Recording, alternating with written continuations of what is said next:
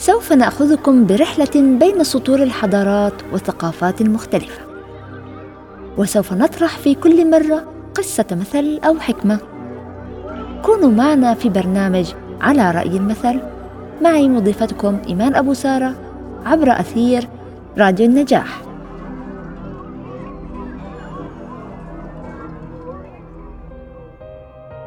سمعة الإنسان هي أعظم رأس مال يمتلكه في حياته.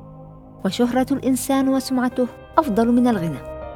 فيجب أن نحرص على سمعتنا بقدر الإمكان فتكون سيرتنا بين الناس سيرة حسنة.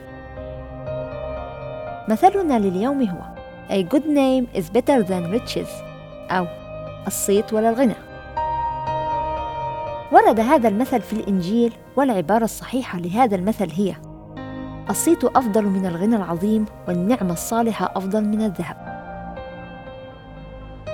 إليكم هذه القصة.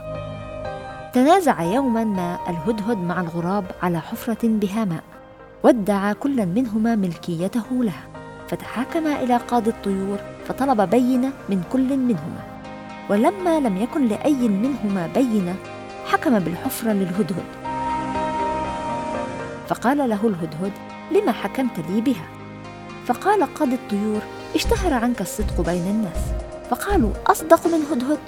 ولهذا حكمت لك بما اشتهرت به.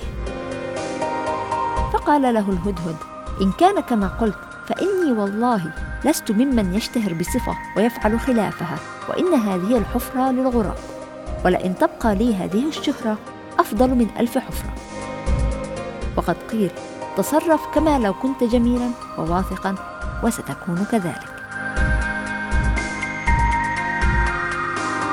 يقولون في الأمثال زوبعة في فنجان A storm in a teacup ومعروف أن الزوبعة هي الرياح التي تدور حول نفسها وترفع الأشياء عدة أمتار وتهوي بها وقد تقتلع الأشجار من جذورها. فما معنى أن تكون في هذا الوعاء الصغير جدا حادثة كتلك الرياح القوية؟ عند تقليب السكر بالملعقة في فنجان الشاي فإنك تحدث بما يشبه الزوبعة. ولكنها زوبعة صغيرة. لا تشكل ذرة غير مرئية أمام زوبعة الطبيعة كما أن وقت زوبعة الفنجان قصيرة والمقصود بالمثل التقليل من شأن المشكلة التي نواجهها. فعندما نواجه مشكلة أو بلبلة فإننا نقول زوبعة في فنجان أي أن المشكلة صغيرة وستنتهي بسرعة انتهاء زوبعة الفنجان.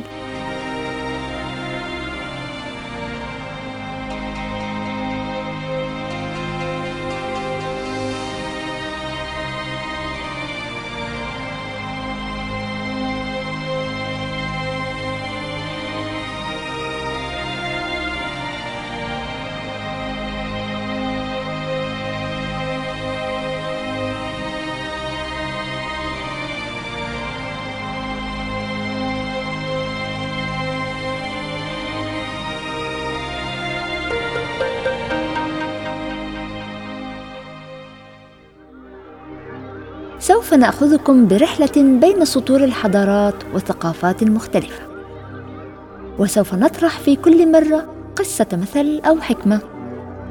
كونوا معنا في برنامج على رأي المثل. معي مضيفتكم إيمان أبو سارة عبر أثير راديو النجاح.